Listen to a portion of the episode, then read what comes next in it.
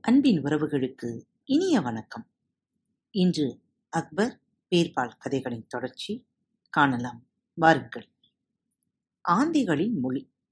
அன்று காலை அக்பரை பார்த்த உடனேயே அவர் அன்று என்ன செய்ய நினைக்கிறார் என்று பீர்பாலுக்கு தெரிந்துவிட்டது. குதிரை சவாரிக்கேற்ற உடையை அவர் அணிந்திருந்தார். வரிசையாக அடுக்கி வைக்கப்பட்டிருந்த ஆயுதங்களை கவனித்து பார்த்து கொண்டிருந்தார். அவர் வேறு எங்கும் பார்க்காமல் ஆயுதங்களின் மீதே மிகவும் கவனமாக இருந்தார். அக்பர் அன்று வேட்டையாட திட்டமிட்டிருக்கிறார் என்று பீர்பால் புரிந்து கொண்டார். வேட்டையாடுவது அக்பருக்கு மிகவும் பிடித்த பொழுதுபோக்கு. ஆனால் அவர் வேட்டையாடுவது பீர்பாலுக்கு பிடிக்கவில்லை. அதை எப்படி தடை செய்வது என்பதை பற்றியே அவர் சிந்தித்தார். சற்று நேரம் கழித்து தனது கவனத்தை ஆயுதங்களிலிருந்து விடுத்து பீர்பாலின் மீது செலுத்திய அக்பர் நான் இன்று என்ன செய்யப் போகிறேன் தெரியுமா? என்று பீர்பாலை பார்த்து கேட்டதும் மற்றவர்கள் மனதில் உள்ளதை அறிந்து கொள்ளும் திறமை எனக்கு கிடையாது என்றார் பீர்பால். பொய் சொல்லாதே பீர்பால் நான் என்ன செய்யப் போகிறேன் என்று உனக்கு நன்றாக தெரியும். வேண்டுமென்றே தெரியாதது போல் நடிக்கிறாய். மிதமான குளிர் வீசும் இந்த காலை பொழுதில் வேட்டையாடச் சென்றால் மிகவும் நன்றாக இருக்கும் என்பது என் கருத்து. உன் கருத்து என்னவோ? என்றார். தங்களின் கருத்தே என்னுடைய கருத்தும் என்றார் பீர்பால். அப்படியானால் நீயும் என்னுடன் வேட்டையாட வர வேண்டும் என்றார் அக்பர். தங்கள் கட்டளைப்படி நடக்க சித்தமாக இருக்கிறேன் என்று பணிவுடன் பீர்பால் பதிலளித்தார். பீர்பால் நீ உடன் இருந்தால் களைப்பே தெரிவதில்லை. நாவில் உனக்கு இத்தனை வலிமை கொடுத்த இறைவன் உடலிலும் கொடுத்திருக்கிறாரா என்பதையும் அறிய ஆசைப்படுகிறேன் என்றார். அகட்டும் பிரபு என்றார் பீர்பால். சற்று நேரத்திற்கு பின் அக்பர் ஒரு பெரிய படை வீரர்களின் அணியுடன் காட்டை நோக்கி புறப்பட்டார். பீர்பாலும் அக்பருடன் சென்றார். காட்டினுள் நுழைந்த பிறகு அக்பரின் வீரர்கள் தாரை தப்பட்டை ஆகியவற்றை உறக்க ஒழித்து காடே அதிரச் செய்தனர். அந்த சத்தத்தை கேட்டு காட்டு மிருகங்கள் மிரண்டு அங்குமிங்கும் சிதறி ஓட அக்பரும் மற்றவர்களும் அவற்றை துரத்திச் சென்று கொன்று குவித்தனர். திடீரென ஒரு புலி புதிரிலிருந்து சீறி பாய்ந்து அவர்களை நோக்கி வந்தது.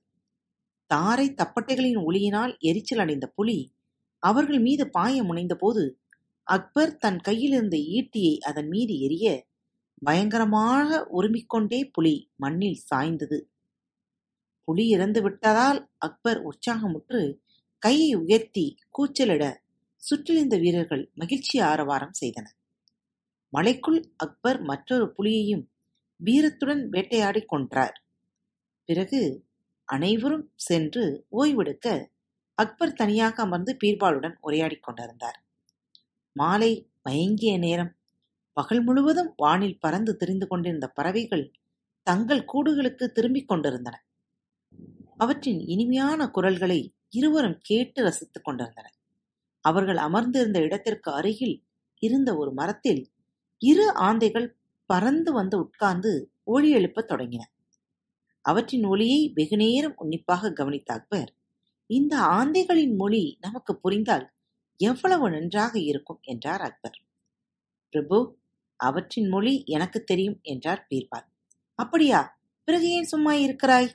அவை என்ன பேசுகின்றன? என்று உடனே சொல் என்றார் அக்பர். பிரபு அவை இரண்டில் ஒன்று மணப்பெண்ணின் தந்தை மற்றொன்று பிள்ளையின் தந்தை. அவை வரதட்சணையை பற்றி விவாதம் செய்து கொண்டிருக்கின்றன.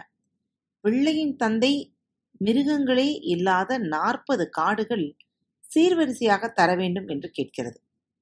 பெண்ணின் தந்தை தன்னால் இருபது காடுகள் மட்டுமே தர முடியும் என்று சொல்கிறது என்றார் பீர்பால் தொடர்ந்து பெண்ணின் தந்தையான அந்த ஆந்தை மேலும் தனக்கு ஆறு வார காலம் அவகாசம் தந்தால் மீத இருபது காடுகளையும் ஏற்பாடு செய்ய முடியும் என்கிறது என்றார். இது என்ன உளறல்? மிருகங்களே இல்லாத காடுகள் அதற்கு எங்கிருந்து கிடைக்கும்? இருபது காடுகள் தருவதாக அது எப்படி ஒப்புக்கொண்டது? என்றார் அக்பர். அது உளரவில்லை சரியாகத்தான் சொல்கிறது. நீங்கள் இருக்கும் தைரியத்தில்தான் அது அப்படி பேசுகிறது என்றார் பீர்வால் சரிதான் ஆந்திதான் உலர்கிறது என்று நினைத்தால் நீயும் உலர்கிறாயே என்றார் அக்பர். நான் உலரவில்லை பிரபு ஆந்தையும் உலரவில்லை. நீங்கள் ஒரு முறை வேட்டையாட வந்தாலே காட்டில் உள்ள மிருகங்கள் அனைத்தும் கொல்லப்பட்டு விடுகிறது. அதுபோல் இதுவரை நீங்கள் இருபது காடுகளை மிருகங்களே இல்லாமல் செய்துவிட்டீர்கள் இன்னும் அடுத்த ஆறு வாரத்தில் நீங்கள் இருபது முறை வேட்டையாடினால் மீதியுள்ள இருபது காடுகளும் காலியாகிவிடும். அந்த தைரியத்தில்தான் அந்த ஆந்தை அவ்வாறு கூறுகிறது என்றார் பீர்பால். பளீரென முகத்தில் அரைந்தது போல் இருந்த பீர்பாலின் விளக்கம் அக்பரை மௌனமாக்கிவிட்டது.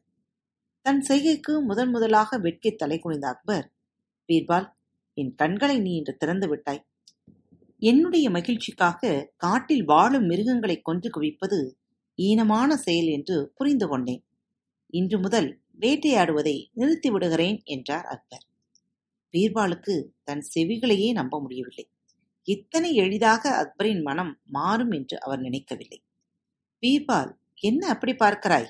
நான் இப்போது சொன்னதை கேட்டு அந்த ஆந்தை என்ன சொல்கிறது என்று எனக்கு சொல் என்றார் அக்பர். சக்கரவர்த்தியின் மனம் மாறிவிட்டதால் இனி என்னால் மிருகங்களற்ற காடுகளை வரதட்சணையாக அளிக்க முடியாது என்று ஆந்தை கூறுகிறது என்று பீர்பால் கூற அக்பர் பலமாக சிரித்தார். மீண்டும் சந்திப்போம் அடுத்த தொகுப்பில். இப்படிக்கு உங்கள் அன்பு தோழி. அன்பு நேயர்களில் பாரத் வலையொலி பக்கத்தை தேர்ந்தெடுத்து கேட்டுக்கொண்டிருக்கும் உங்கள் அனைவருக்கும் மனம் நிறைந்த வாழ்த்துக்கள் நன்றிகளும். பாரத் வலையொலி பக்கத்தின் நிகழ்ச்சிகள் உங்களுக்கு பிடித்திருந்தால் மறவாமல் லைக் ஷேர் மற்றும் சப்ஸ்கிரைப் செய்யுங்கள். நிகழ்ச்சிக்கான மதிப்பெண்களை ஸ்டார் உடவத்தில் மறவாமல் கொடுங்கள். நிகழ்ச்சி பற்றிய கருத்துக்கள் இருப்பின் கீழே குறிப்பிடப்பட்டுள்ள இமெயில் முகவரிக்கு அல்லது உங்களது மெசேஜ் பாக்ஸில் ரெக்கார்ட் செய்தும் தாராளமாக அனுப்புங்கள். உங்களது கருத்துக்கள் தான் இந்த நிகழ்ச்சியை மேலும் மேலும் வளர உதவி செய்கிறது. மறவாமல் எழுதி அனுப்புங்கள். இப்படிக்கு உங்கள் அன்பு தோழி.